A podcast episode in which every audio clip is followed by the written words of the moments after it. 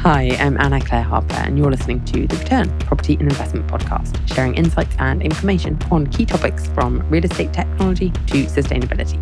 Feel free to get in touch or follow recent news by connecting on LinkedIn. Anna Clare Harper. Hi, and welcome to The Return, Property and Investment Podcast. I'm Anna, and in this episode, I'm joined by Nicole Bremner, who is a property developer, investor, and founder of East Eight and London Central Developments. But also several other companies, which we'll talk about in a bit. And she started out in property in 2010 with one rundown property in Hackney and very little experience. Yeah, it's the house that we're in right now. Oh my goodness, it's my very first. So beautiful. Fast forward a few years, over 120 million in property projects. So we'll talk about that in a bit more detail. But Nicole has a fascinating story to tell, and I'm really excited to have the opportunity to discuss it with you. Welcome to the podcast, and thanks for joining. Thank you, Anna. So firstly, you're brilliantly placed to comment on the small and medium-sized investment and development space, as that's your niche. Can you give an overview of what's happening in the market, what's changed, and perhaps what you see the opportunities being? Yeah, the market's really changed over the last few years. When I first started, anyone could be a developer, and many, many people entered the market. That's when you and I both entered. It was really easy. Everything I touched turned to gold, and especially around here in Hackney, these smaller areas or these up-and-coming areas, I would buy something and sell them within 10 days if I was unlucky and make quite a lot of money on them. And property development was really, really easy. Post stamp duty changes, post Brexit, post the Section 24 changes, this three-pronged perfect storm, things are really difficult out there. And I think those who haven't been in property for decades are finally realising that this is not the licence to print money that they first thought it was. So returns are normalised. And if you look at the average returns over time, they're pretty much the same as the stock market in property, and people don't like that truth, but it is a truth. It's an inconvenient truth, and also it's one of the most taxed of all of the asset classes as well. There are more taxes on property than on any other investments. So it sounds like I'm being quite negative, but also property's enabled me to have this fantastic career that I otherwise wouldn't have had. So I'm really grateful to that, and I'm also able to invest and develop out some really beautiful properties that I'm really proud of, and especially around this Hackney area. I love the fact that I can walk around and say, I did that, I did that, I did that, and drive my friends crazy. But yeah, the state of the market is not great right now. Mm. And if people are looking to get involved, I would probably tell them to consider investing in other people's properties right now rather than trying to develop them out themselves, investing in perhaps something more conservative, such as a fund where they're looking at high-yielding properties, or investing through their IFISAs or investing in crowdfunding. That sort of thing, I think, is a better option right now. It's a super interesting point you make. So the challenges have kind of created, like you say, a bit of a storm in the market, but in a way, it's professionalisation, right? It's becoming more like the stock market, where you have an operator on one side and an investor on the other side, and they really don't interact in the same way as they had in property. No, that's exactly right. And it really is a story of two halves. If you talk to, I had the fortunate opportunity to interview Tom Pidgley at the Developers Boardroom dinner recently, and he's the chairman and founder of Berkeley Homes, I think he is the largest home builder in the UK. And he's having a great time right now. He's got a lot of cash. They don't have to rely on high street banks the same way as we do as developers. They are able to pick up sites because landowners want them to buy it. So there's no competition when you're building out 1,500 homes on a site. There's very, very little competition. So they're having a really good time of it. And I think, as you say, it is about professionalising the industry. And those Section 24 tax changes were definitely about professionalising the industry and flushing out small landlords, unfortunately. Just to pick up on one thing you said, and this wasn't on the plan I sent you, but I think you're so right about the finance side of things. Is in some senses banks are restrictive, but in another sense, I suppose there are opportunities in that space where technology is enabling a more innovative, more alternative, modern approach And that, in a way, is the big opportunity. I guess that's what you're saying, really. Definitely. If you look at crowdfunding as one example of this technology shift, we've raised over 6.4 million from the crowd, and that's a new form of finance that wasn't available even 5 years earlier. And it is the rise of the technology that's enabled this, and there are more and more entrants coming into that market, but there are different ways of offering investments to private clients and sophisticated investors within the space. So yeah, it is completely changing. Cool. So when you're active in property development, your approach is very much based on high quality design and finish. How did you come to realise that was your approach, which compares quite starkly with the kind of Berkeley Homes mass market approach?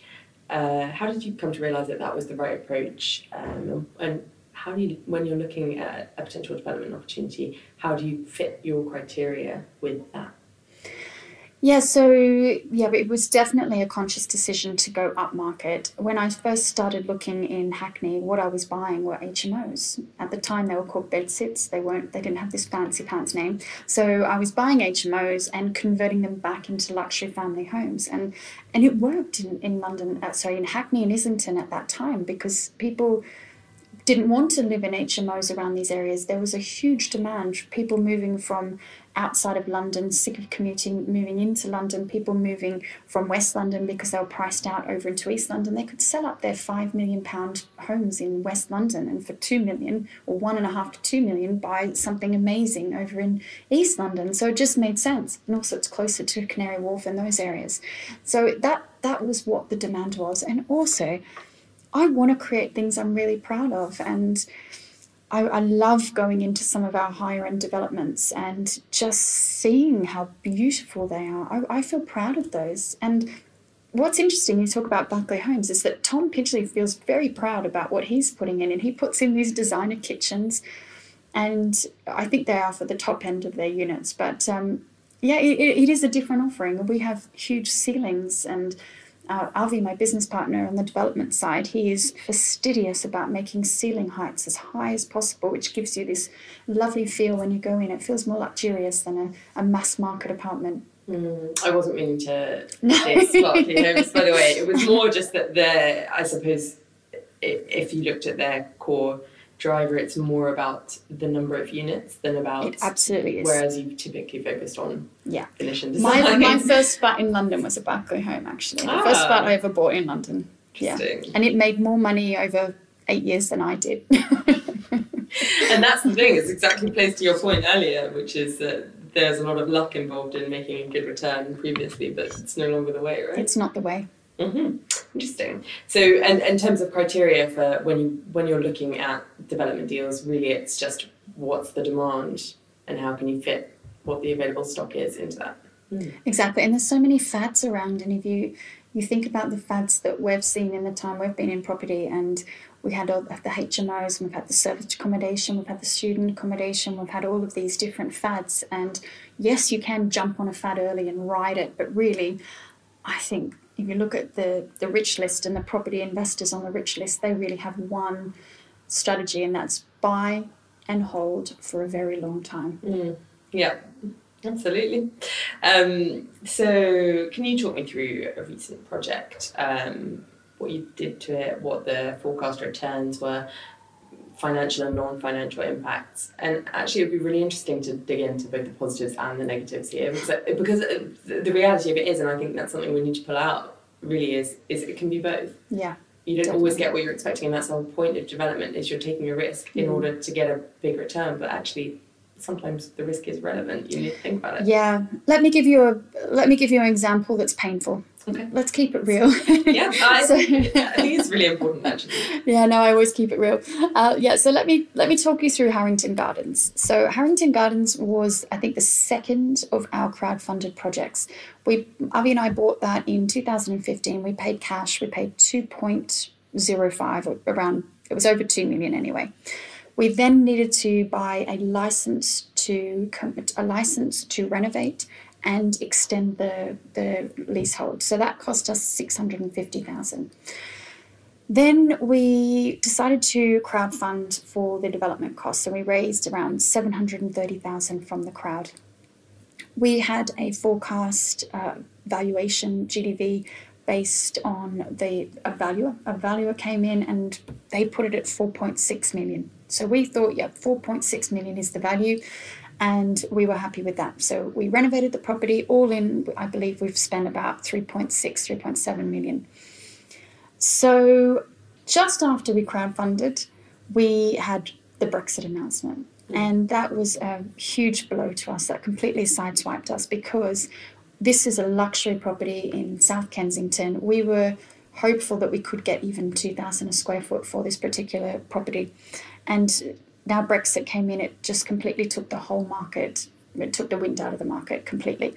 So we overran by about 3 months as well, due to just late delivery of things which were completely out of our control and incredibly frustrating. And then we put it on the market in late summer 2017, and sat on it. And up until recently, we'd not had a single offer on the property. And then we recently had an offer that's just not high enough, unfortunately. But it's comforting to know that there was an offer, but it was someone being quite cheeky. But I'm fine with cheeky offers. So now we're sitting on this asset that was on the market at 5.25 million. We've been sitting on it for well over 12 months, and we're having to pay interest monthly. And we have had short-term tenants. We had a really good short-term tenant in for about, I think, 4 months, and that was great. That helped pay the interest, but we're having to pay the interest. We've also got all these crowdfunding investors that are really not happy. So we had to manage that as well. We didn't have to, but what we decided to do was do a managed exit of the crowdfunding investors. So we gave them three options. Number one was to exit without a return late last year. The number two was to exit with a small return in February, March this year. And then the rest was staying in for the actual return. So we've been able to manage the exit. Yeah, it's been challenging because, of course, crowdfunding investors sometimes don't understand that they're in for the up as well as the down. And they think that if you forecast it's going to get to 4.6, then therefore it has to, when I don't have a crystal ball. I don't know what these properties are going to sell for. I didn't know. No one knew Brexit was going to happen and no one knew the impact that it was going to have on our economy. So it's been a massive blow, that particular project. But to look at the positives now, it is an absolutely stunning apartment. It is really one of a kind. There is nothing like it on the market. Our architect, Amita Mahindru, did a fantastic job of the interiors and of the space. And we're really proud of it. It's just a shame that there are no buyers in the market right now. And yeah, we just can't get to the price that we want. So yeah, there's one of my most recent developments. Luckily, we've got a few really positive ones too that are coming to the market after being completed recently. So that's good news. But yeah, Harrington's just been a difficult one, a challenge. You pulled out some really interesting points in there, and we didn't have time to dig into all of them. But one thing that you mentioned is around the, I mean, I guess in a way, implicitly, it's about affordability, right? The prime stuff worked for a long time because there was money coming into the UK, there was money in the UK. Russians, and yeah, they're out of the market now. Yeah, and Brexit has, I guess, exaggerated, or the idea of Brexit, let's say, has exaggerated that affordability constraint of ordinary mass market and taken away that higher end. Yeah. So it's really, I mean, I spoke to some fund managers about what their response was in the property space, and they were downvaluing their whole portfolio by 20-30% on the day of the announcement. So it's affected everyone, right? It is. And you look, the sterling dropped by about 20-odd%. So you think that would encourage some demand. And to a certain extent, it's probably propped up the market a little bit with foreign investors. You imagine if the sterling hadn't have reacted in that way, what the down would have been. But yeah, there's still no foreign buyers want to buy right now while we've got the uncertainty of this Brexit looming. Okay, well, so it's not an overall rosy picture, but I think that brings me nicely on to the next question, which is more recently you've been working on some other and very exciting businesses, some of them related to property, some of them not so much. What else are you doing and why? And how does it all tie in? Yeah, sure. I'm going to answer that question. But first of all, I just want to go back to the 120 million in property, because that often gets bandied about and people don't quite understand this. Oh, well, she must have 120 million invested in property. No, that's not it. It's GDV. So at the moment, we're working on properties worth over 120 million. Yep. And I think some people get confused about that. That's the GDV, and I don't own all of that. I own a proportion of every single one of those properties that we're working on, from 5% in one property right through to over 50% on others. So I think people misunderstand that and think that, yes, she's worth 100. She's saying, she's claiming that she's worth 120 million, but that's not it. I'm definitely not worth 120 million. However, you have had the, the opportunity to make key decisions and lead key decisions on that amount. And yeah, absolutely. Yeah, and that's so I'm working on that. And yeah, so the other really exciting things that I'm working on, I invested in Bamboo Auctions about, I think it was over a year ago now, with Robin Rathor, and that's just been a brilliant little business because it's a hedge to the market. When people are when the market is down, people put properties up for auction, and so it's a great business going really well. Robin's doing a fantastic job over there. Really excited to be part of that. The other company I'm working with is we set up a record label and music publishing company called One Louder, and that is very exciting because as of today we've just published our first single, so it sounds amazing. Check out my socials to listen to that. I've just posted it all today. So it's called Crave Me, and it's not me singing, by the way, but it is such a good single. I'm really, really proud of that. Amazing. And then I've invested in a music merchandise company. I've an activewear label, a women's activewear label as well. I always forget that one. And I've got some great collaborations that will be announced. One is with Developers Boardroom, where we're doing an accelerator program, working with Daniel Priestley and Alex Harrington Griffin on that. And then I've got one other really big one that I can't announce yet, but maybe by the time that this is published, I will announce that. Yeah, exactly. Okay. And I've got a podcast, which I'm loving. And a best-selling book, right? And a best-selling book. Yeah, I should have had that right out in front. But so lots of different stuff. And so in some sense, some of those projects are, in a way, a hedge against the more risky development side of things, and some of them are just for fun. Yeah, they are. And it was just looking at my portfolio along with wealth manager Paula Wachford and realising that I was completely exposed to property. I had nothing else in my portfolio, and I felt really nervous about that, especially as the market dips, and that's everything that I've got is exposed. And so, investing in these other businesses is a way of diversifying that exposure, and it's really fun. It's really fun working with very passionate, enthusiastic business owners and providing seed capital and advice to them. Cool. So just getting towards the end, if you had the chance to give one piece of advice to aspiring small and medium-sized property developers or investors in the UK, what would it be? Overestimate the time required by 25%, overestimate the cash required by at least 25%, and hold back 20% of the cash that you need for the build or the development as cash, and just do not touch it unless you absolutely have to. I just think cash is absolute king. And for me, all the stresses that I've had and the biggest issues that I've had with any property development projects has been cash. And so if you're well funded and have that reserve, that war chest there, you're perfectly placed to get a good night's sleep. It's so funny you say that, because a lot of focus for property investors traditionally has been on cash flow, and having also been in the investment development space for a couple of years now, I totally disagree. I think liquidity is key, and it sounds like that's absolutely the king. Yeah. Cash is king.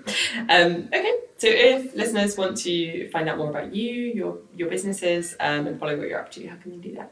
Across social media, so I'm on LinkedIn. I've maxed out my followers. I'm on over 30,000, so just follow me on LinkedIn, Instagram at nsbremner, Twitter at Nicole Bremner, Facebook Nicole S. Bremner, and my website nicolebremner.com/podcasts for my podcast as well. Cool. Okay, well, thank you so much for joining me and sharing your insights. I'm in the process of shaking out my own online presence, but at the moment, the best place to find out more about the podcast is thereturnpodcast.com. Me personally on LinkedIn, Anna Clare Harper with no I, anna.clare.harper with no I on Instagram. And as ever, if you've enjoyed or learned something from this episode, please leave a review where you get your podcast from, as this really helps other people to find a benefit from the podcast. So thank you for joining. Thank you. And thank you for listening. Bye. Bye. Thanks for listening to The Return. If you enjoyed this episode, please leave a review, as this really helps other people to find the podcast.